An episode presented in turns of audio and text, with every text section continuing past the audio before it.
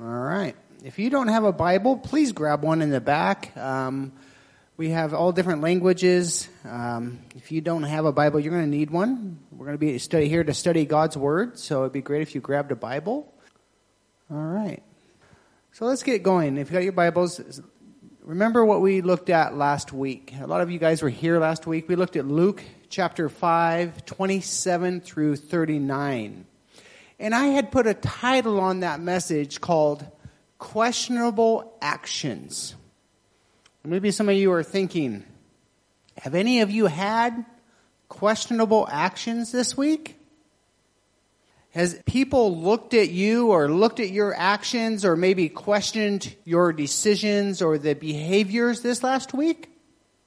No pointing fingers at each other. No pointing fingers. Have any of you had questionable actions? See, last week we studied about Matthew, Levi, as it was known at that time. And his actions caused others to question what he was doing, his actions. Why would Matthew just get up, leave everything, and then follow Jesus? These were very questionable actions. These are the actions I'm talking about. Maybe some of you had some other questionable actions. I'm not sure. But what would cause a person to follow after Jesus in such a way that the world around you would question, what are you doing? Why would you go to Myanmar? Why would you give up everything in this world to go follow Jesus? Questionable actions. And as they ask you why, because people will ask you, why would you do this? This is crazy. You can share. You can share the experience that you've had through your faith in Jesus Christ. You can share the grace and the mercy that you've experienced through Jesus. It gives a great opportunity to share the gospel. Why, why would you do this? I just, I wonder, do you have such a passion to reach the lost that even other Christians would question your actions. Think about that. It's happened to me. I'd like you to, if you got your Bibles, turn over to Acts, Acts chapter 5. We're going to look at two verses or so. Uh, Acts chapter 5, verse 27, maybe it's 3, through 29. Then they brought the apostles before the high council, where the high priest confronted them. We have given you strict orders never again to teach in this man's name, he said. Instead, you have filled all of Jerusalem with your teaching about him, and you want to make us responsible for his death. But Peter and the apostles replied, We must obey God rather than human authority. So here's another question to kind of segue from last week. Have you or would you break the rules to be obedient to God's calling on each of your life? To go out and share the gospel? What do you think? Would you break rules to go out there to share the good news? As you think about this, this question I've asked, let's turn over to John and we'll start our message. John chapter 5, we'll start with verse 1. And remember that question as we go through the passages. John chapter 5, verse 1. Afterward, Jesus returned to Jerusalem for one of the Jewish holy days. This week's passage begins with Jesus now in Jerusalem. Now, we're not told by the passage which festival but only that Jesus now has traveled from Galilee. Remember last week he's in Galilee. Now he has traveled to Jerusalem to observe this Jewish holy day or this festival. The focus in the passage, the lesson that we're going to look at today isn't going to be on what feast Jesus was attending, but what he would do while he attended this feast in praising and worshiping God. Jesus, he was always obedient. We know this. Always obedient. He followed God. But it's interesting in the story. We're going to see Jesus' heart. His heart to save the lost, to speak to the hurting, to speak to the hopeless. We're going to see his heart this week. Even to reach out to those who didn't even know they could find hope through him. Think about that. So let's see what's going to happen. Let's look at verse 2.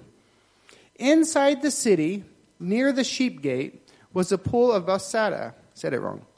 With five covered porches. This story again begins with John explaining where and the exact detailed location of where this story took place. I really like that because as we read our Bibles, we do learn more and more about Jesus. But I find it so amazing that as we read, we see these places that are mentioned in the Bible. But they still exist today. We can read that Jesus went to Jerusalem. We can go there today. But in the passage, you get actually like a precise location, don't we? With even details.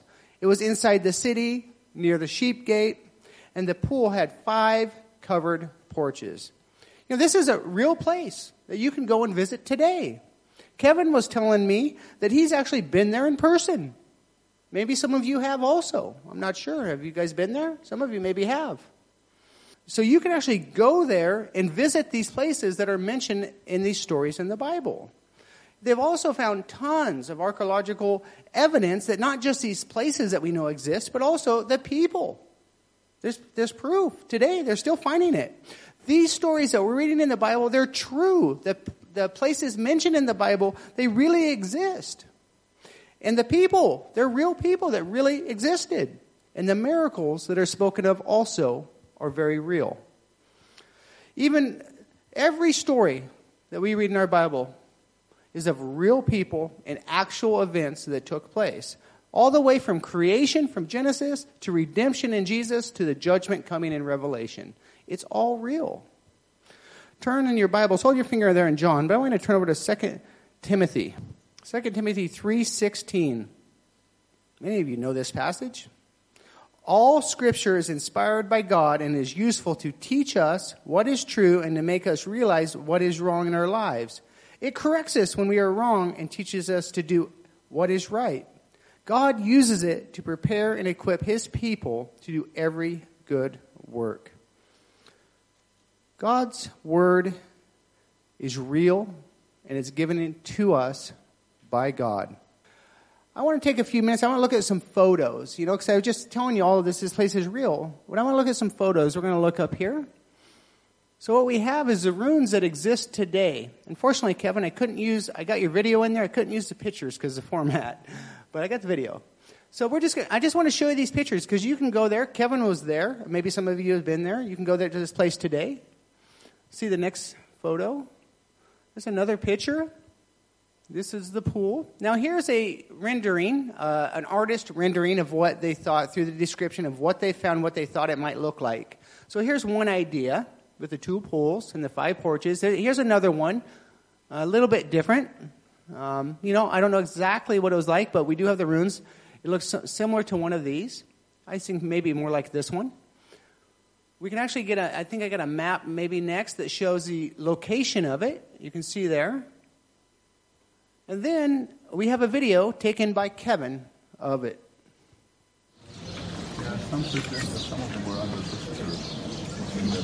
When I say these places are real, but Kevin was there taking this uh, video. There, and this is the edge of it. This is one foot. These are two big Yeah. And if you look down there, you see how deep like maybe 30 to 40 uh, feet deep. Find this so amazing just to have that context to know that as we get into today's text, it's real. I mean, you can go there today. So let's get back into the passages. But I wanted to take a minute just really to expound on that. Again, John chapter 5, let's continue in verses 3 through 6. Crowds of sick people, blind, lamed, or paralyzed, lay on the porches. One of the men lying there had been sick for 38 years. When Jesus saw him and knew that he had been ill for a long time, he asked him, Would you like to get well? Now, as we get into this, I have to address this. Many of you have some have different Bible translations. Did you notice something there? Did you notice that when I read it, part of I guess I think it's part of verse three and part and verse four was just not there. Anyone notice that? You notice that verse 4 is just missing. Kevin's over there. Some Bible translations continue in verse 3 by inserting, I'm going to read it, and I don't think I put it up there, I think I forgot. Waiting for the moving of the water, for verse 4, for an angel of the Lord went down at certain seasons into the pool and stirred the water. Whoever stepped in first after the strain of the water was healed of whatever disease he had. There's a lot of debate, a lot of discussion by people way smarter than me, way smarter than anyone in here, about should this passage be in here or should it not? Um, this all it does, if you look at it, it explains what had been taking place at the pool. Now, should it be in our Bibles today or should it not? This debate, I'm not going to get into. I don't, you know, there's lots of opinions on it. Um, I don't, I tell you one thing though, there's nothing in the text here that's untrue. Right? There's nothing that's untrue. Was it in the original manuscript or was it just a footnote on the side explaining what was taking place? The text that here, it doesn't change the story. It, it doesn't change what was taking place. In fact, it does expound and give us a little more knowledge of what was taking place. So let's look, let's look exactly what was taking place. What we see here in the passages, what's really important is Jesus. Jesus is pursuing or he is seeking out a certain man and then he presents him with a question Would you like to get well? There are many people there. I mean, we know in the story there's many sick people there. They were all there seeking to be healed at this pool. Yet Jesus saw this one man and went to him. Why did why didn't Jesus openly present this question would you like to get well to everyone there? Why only this one man? Makes this question even today, when I think about today. Why today are some people saved from their sins, while others are not? Why are some miracles performed on some people and they're healed from their sickness and others are not? Jesus knew this man. He knew his heart. He also knew every other person that was there, and he knew their heart. Jesus knew this man, this paralyzed man. He knew what his response would be faith. Faith in the physical healing. So Jesus went to this man. He knew his heart and he pursued this man. He, Jesus pursued the man. Remember this. He pursued this man with the question, would you like to get well? Sadly, sadly, if you asked most people today, would you like to be freed from your sins? What would their answer really be? I think we know the answer, right? A lot of people, they're content in their sins, aren't they? It comes back to this question Would you really like to get well? Jesus knew these, this man's heart and he knew the other people's hearts. Jesus knew. Jesus knows our hearts. Our answer to this question obviously was yes, because we're sitting here. Jesus seeks out those who truly want to be healed from their sins through faith in Him. Kind of different, you know. Jesus seeks those who want to be healed from their sins. Jesus chose in this story to reveal Himself to this man personally, just as He has chose to reveal Himself to each one of you. Let's see the man's response in verse 7. I can't, sir, the sick man said, for I have no one to put me into the pool when the water bubbles up. Someone else always gets there ahead of me. This man, he now looks at Jesus and he presents this problem to Jesus with a real sincereness of hopelessness. I can't. Now, please realize he didn't know Jesus. He didn't know that Jesus was God. He didn't know Jesus could heal him. All he knew was this man had came up to him and asked him this question. He didn't know who Jesus was. He wasn't seeking Jesus. He was just there. This man, at some point being there, had placed his hope in his ability to get himself into the pool on his own strength with the hope of being healed. But then at some point came to realize that he would never be healed on his own because he wasn't capable. This man, he knew if healing were to ever be possible for him, someone would have had to have came and carried him. But nobody was there to help him. You see a picture? A picture in your mind. This is every one of us at some point, isn't it? Every one of us. So Jesus is going to respond to this man's hopelessness. Let's see in verse 8 through 10. Jesus told him, Stand up, pick up your mat, and walk. Instantly, the man was healed, and he rolled up his sleeping mat and began walking. But this miracle happened on the Sabbath, so the Jewish leaders objected. They said to the man who was cursed, You can't work on the Sabbath. The law doesn't allow you to carry that sleeping mat. So Jesus, he's going to perform this miracle. He's going to heal this man. But first, what does he do? He says, Stand up, pick up your mat, and walk. It would seem to me, as the man responded in obedience to Jesus' command, in faith, instantly the man was healed. Then he continued to follow Jesus' instructions by rolling up his mat and walking. I can get a picture of all this taking place. I can see this happening.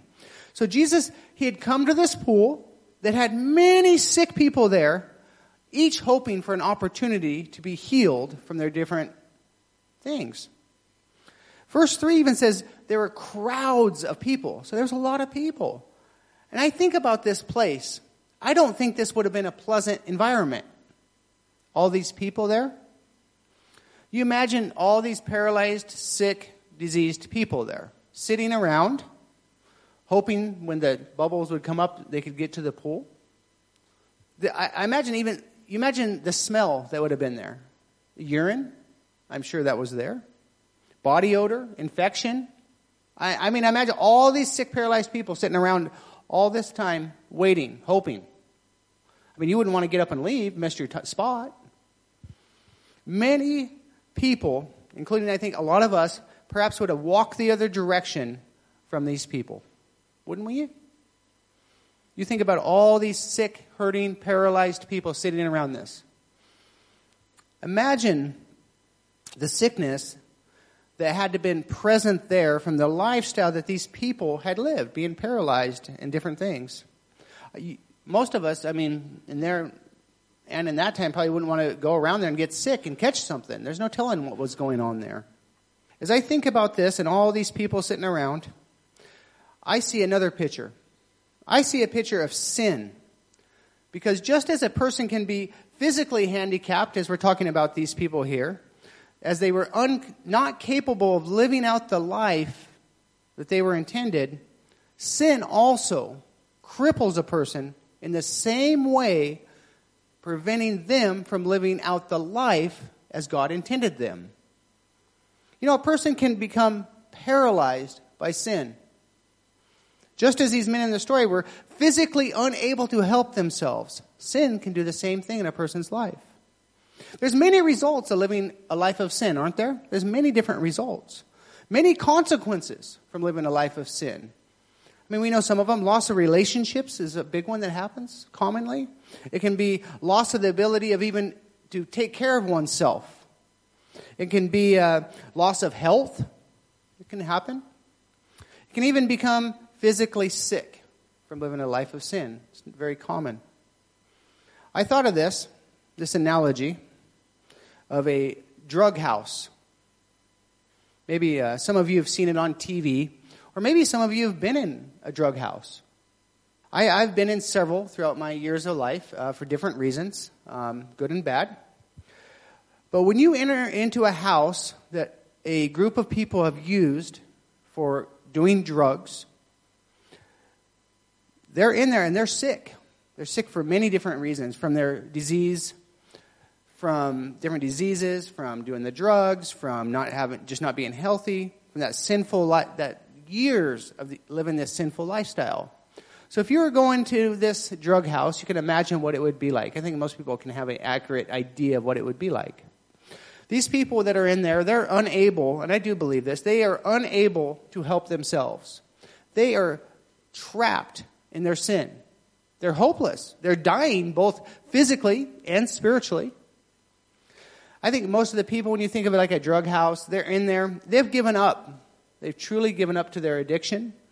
They've submitted themselves to their sin and the consequences of their sinful lifestyle, accepting and just believing this is just who they are. This is how they were born. You know, this was my story before I came to Christ.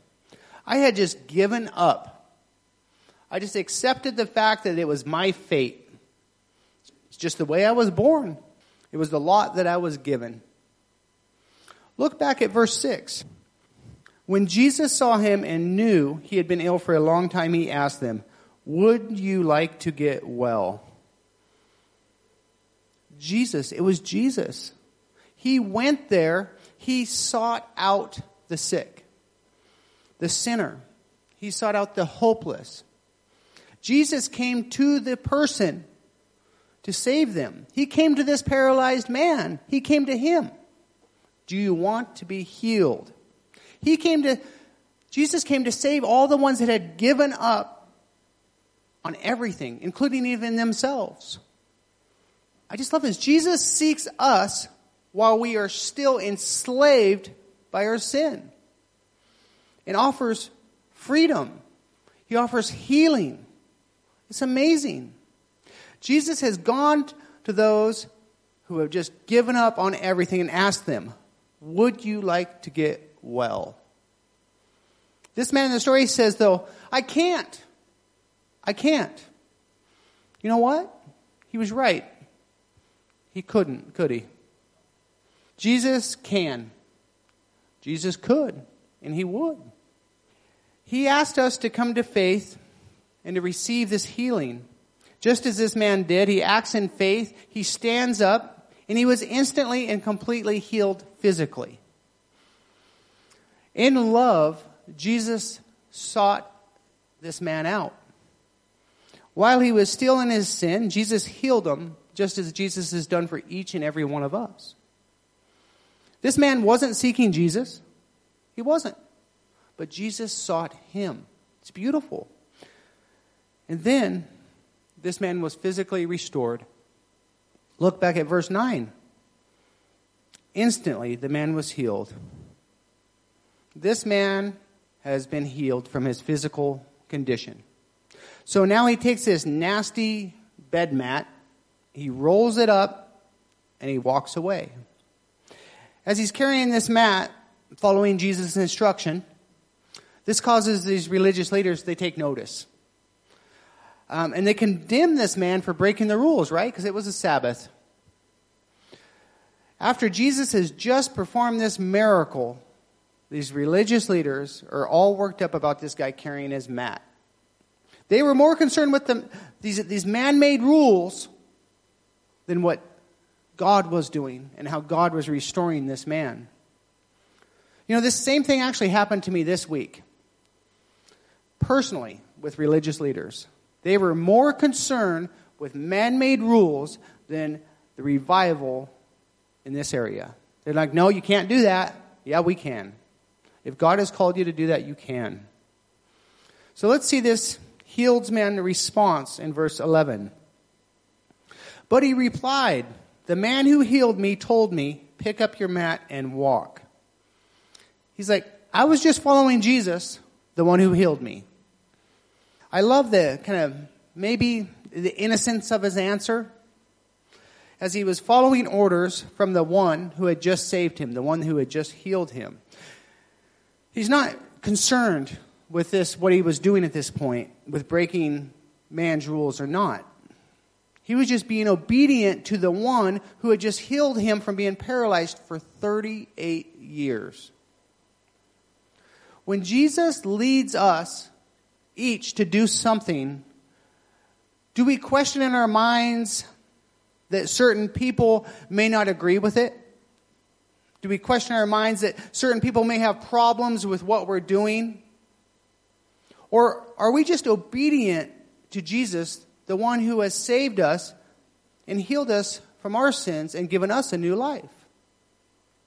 How would people respond? I think about many of you. I know your testimonies and uh, the different works that each one of you do. How do different people in your life respond if you said, I'm just doing what Jesus told me to do, what Jesus called me to do? What do they, how do they respond to you when you tell them that? What will the religious leaders say to even this man in the story who had just been healed, yet their biggest concern was he was breaking a man made rule? Let's see, verse 12. Who said such a thing as that? They demanded. By what authority, they're asking, by what authority these religious leaders truly believing that they were in control? Their own power, their own pride, their sense of self righteousness has blinded these men to see what Jesus had done. He had done a great work. And there was even a revival getting ready to take place there, but they were blind. They didn't see it. You know, this happens today just as it's happening in the story in the Bible, doesn't it? Christians are more concerned with following tradition, culture, or fearing man made rules based on fear than trusting God. Because they, and because of this, many people, Christians, miss being a part of the work that God is doing, being a witness to the miracles that are taking place all around us. It's sad. Really sad. Let's continue and read the man's response now to these religious leaders in 13 through 15. The man didn't know, for Jesus had disappeared into the crowd. But afterward, Jesus found him in the temple and told him, Now you are well, so stop sinning, or something even worse may happen to you. Then the man went and told the Jewish leaders that it was Jesus who had healed him. Jesus had left after the healing. So the man had, at the time, had no one to point to. He didn't know who Jesus was. He didn't know how to find him. He didn't even, I don't think he knew him at the time by name, perhaps. This man knew nothing of Jesus, but it was healed. It was, remember, it was Jesus who sought this man out. This man was not seeking Jesus.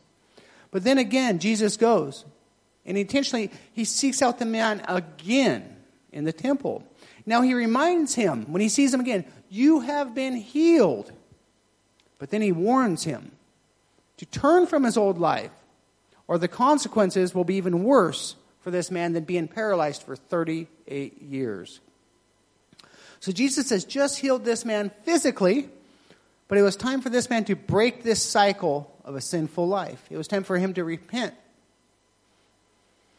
It's interesting. I mean, after Jesus rebukes this man, what does he do though? He runs right over to the religious leaders and he points out Jesus as the one that they were looking for. I, I'm not sure what to think about this guy. You know, was it fear that drove him, fear of the religious leaders? Um, I'm not really sure. All I know is that Jesus did heal this man. Then soon after he received this new life, I don't think he really stands up for his faith, did he? He didn't really stand up for who Christ was and what he had done for him. Now, what's interesting is Jesus knew this beforehand, didn't he? Jesus knew, and I believe that's why he had went and warned him to repent of his sins. Just like Jesus knows each one of us, doesn't he? Yet, he knows everything that we do, and he still loves us so much to give his own life, even as undeserving as each of us are. I just love to see how we see this guy and Jesus loved him, and he knew. He knew. He knows us. He knew, and he still gave his life. So let's see what's going to happen as Jesus has now be, been identified as the one that was performing these miracles on the Sabbath, breaking their rules. Verse 16 through 18. So the Jewish leaders began harassing Jesus for breaking the Sabbath rules. But Jesus replied, My Father is always working, and so am I. So the Jewish leaders tried all the harder to find a way to kill him. For he not only broke the Sabbath, he called God his Father, thereby making himself equal with God. How dare you break one of our rules and heal a man on the Sabbath? How dare you? How dare you, each of you, go out and share with the lost that Jesus loves them without the correct paperwork? Saying that you're allowed to do this by man. How dare you, each of you, go out and provide basic humanitarian needs for families as they flee from war without having the right test? How dare you go up and worship God in a public place without asking man's permission? I quote Jesus My Father is always working, so am I. I will and I pray that God would lead me personally through the Holy Spirit so I'd have wisdom of how to fulfill the Great Commission. I will not disobey God's commands because I fear man's rules. I won't do it. If there are worldly consequences to obeying God's word, I understand that and I accept them. I fear God. I fear God, the one who has healed me, the one who has given his life for me. These religious leaders, they were so upset with Jesus. And Jesus is going to rebuke them in the next, in the next verses, 19 through 47. We'll study that next week in part two of the message, Breaking the Rules. As we get ready to close up today's message, I want to read a quote from a study Bible. After 38 years, this man's problem had become a way of life. No one had ever helped him. He had no hope of ever being healed and no desire to help himself. The man was paralyzed in sight of healing. His situation looked hopeless. That is, until the day that Jesus made his way through the crowd. Among all those trained to be healed, Jesus found the one who could not help himself. End quote. Jesus knew this man. He knew his heart. Just as he knows each and every one of us. He knows our sins. He knows our past sins. He knows our present sins. He knows the sins that we're not even yet to do yet.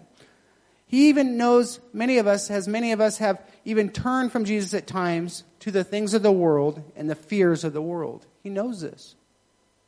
He knows all these things. But he went to this man just as he came to each one of us while we were still sinners. This man was surrounded by sin, wasn't he? Yet he came, Jesus came. And he came to him and presented the question Would you like to get well? The grace and the mercy that I see here that Jesus gave this man and give each one of us, it's indescribable. It is truly indescribable, the grace and mercy that Jesus gave this man and gives each one of us. I'd like to look at a passage in Romans, Romans chapter 5, verse 8. But God showed his great love for us by sending Christ to die for us while we were still sinners. Jesus loves us. He loves each and every one of us. And he seeks us out. And then he calls us out of sin while we were still faithless and hopeless. So Jesus, we see in this story, he went to many places, not in just this story, but in many stories. He went to many places and many different people that even today some of us would avoid, truthfully some of these places that Jesus went. We know the stories. Jesus went to the sick. He went to the sinners. And he went and he met with these people in person and he asked each of them, would you like to get well? Are we following that example that we see here in God's Word? Going out to the sick, to the hurting, to the lost, to these places that would be indescribable where they're at? Asking them, would you like to get well? Because Jesus saves and he can heal you. When Jesus healed this man in this story, he broke the rules, didn't he? He broke the rules. Jesus was more concerned with saving the lost than these man-made traditions, cultures, and laws that were there. This world that we live in today, especially today, has made up this system of rules through fear that would tell you not to go to church Maybe you've heard that. Would tell you not to fellowship with one another. They make these rules. Not to go out, not to go out and share the hope of Jesus with the lost. these rules. Not to go out and heal the sick, to speak hope into these people that are hopeless. I pray the Holy Spirit would convict every single person to fear God over man, to fear God's law and God's commission on each one of you over man, and be obedient to the scriptures, be obedient to God. I'd like to close with reading a verse in Psalm. Psalm 56, 9 through 11. My enemies will retreat when I call to you for help. This I know God is on my side. I praise God for what he has promised. Yes, I praise God for what he has promised. I trust in God. So why should I be afraid? What can mere mortals do to me? The title of this message was Breaking the Rules. Jesus broke the rules in order to save the lost, to heal the hurting. And today in our society, I believe many man made rules are starting to come in between us as our commission as Christians, as our anointing as Christians, and what we should be doing.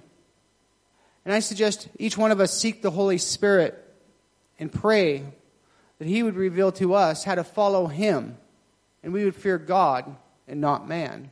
And yes, there may be consequences at time to that, isn't there? It's real. I'm not saying it's not. There may be real consequences. But I choose to follow God. And I choose to be obedient to His word. Because these rules are going to get worse. There's going to be more. They're going to continue. It's not going to change. It's not going to get better. The end times are upon us. So I know many of you do a lot of things to go out in the name of Jesus, to share the hope of Jesus Christ through many different methods. And as you do that, many of you do break some rules. Jesus broke some rules. Sometimes we need to break some rules. And I know we're to be compliant to the government. I do believe that. I'm not saying that we're not supposed to be that. But when it comes to sharing the gospel, I think sometimes we really need to seek guidance from the Holy Spirit and see how He would lead us. Because a lot of these things are created to prevent us from acting on the calling that God has given each and every one of us to go out there and share the hope of Jesus. Next week, we'll continue with part two. Please pray for me, with me again. Heavenly Father, I thank you. I do ask for prayer, Lord. Uh, I just pray, Lord, that each one of us, Lord, and me, Lord, we would seek you in all of this, Lord. That you in your word would guide us, Lord, on how we are to be as Christians. That we would follow after you, Lord. We would seek the lost like you did. You went into the places that were undesirable. You went to the people that were probably undesirable, Lord, and you sought them out, Lord, and you went to them and you told them, Would you like to be well? Because you had the answer. That was faith in you. So, Lord, I pray that each one of us, Lord, would leave here into the mission field, Lord, and Lord, we would go and seek the lost. And Lord, sometimes there's rules, but Lord, I pray that we would just seek to follow you. So, Lord, I just pray for your anointing on this message, Lord, that nobody would misunderstand what I believe your word is saying. I just pray your spirit would speak to each one of us the truth through the scriptures here, Lord, as we look at these passages and see what you did here by breaking the, their man made rules. Again, Lord, I'm not, I'm not trying to say we need to go out and break every rule, but when it comes to sharing the gospel, Lord, we need to be obedient to you. And I fear you and not man. So, Lord, again, I just praise you, Lord, and I just ask, Lord, that you'd speak to us, Lord, and watch over us and protect us as we go out, Lord. Just watch over us all, Lord, as we go out, Lord, and just show us how each one of us can go out there and share the grace and the mercy that's been given to us so freely. In Jesus' name, amen.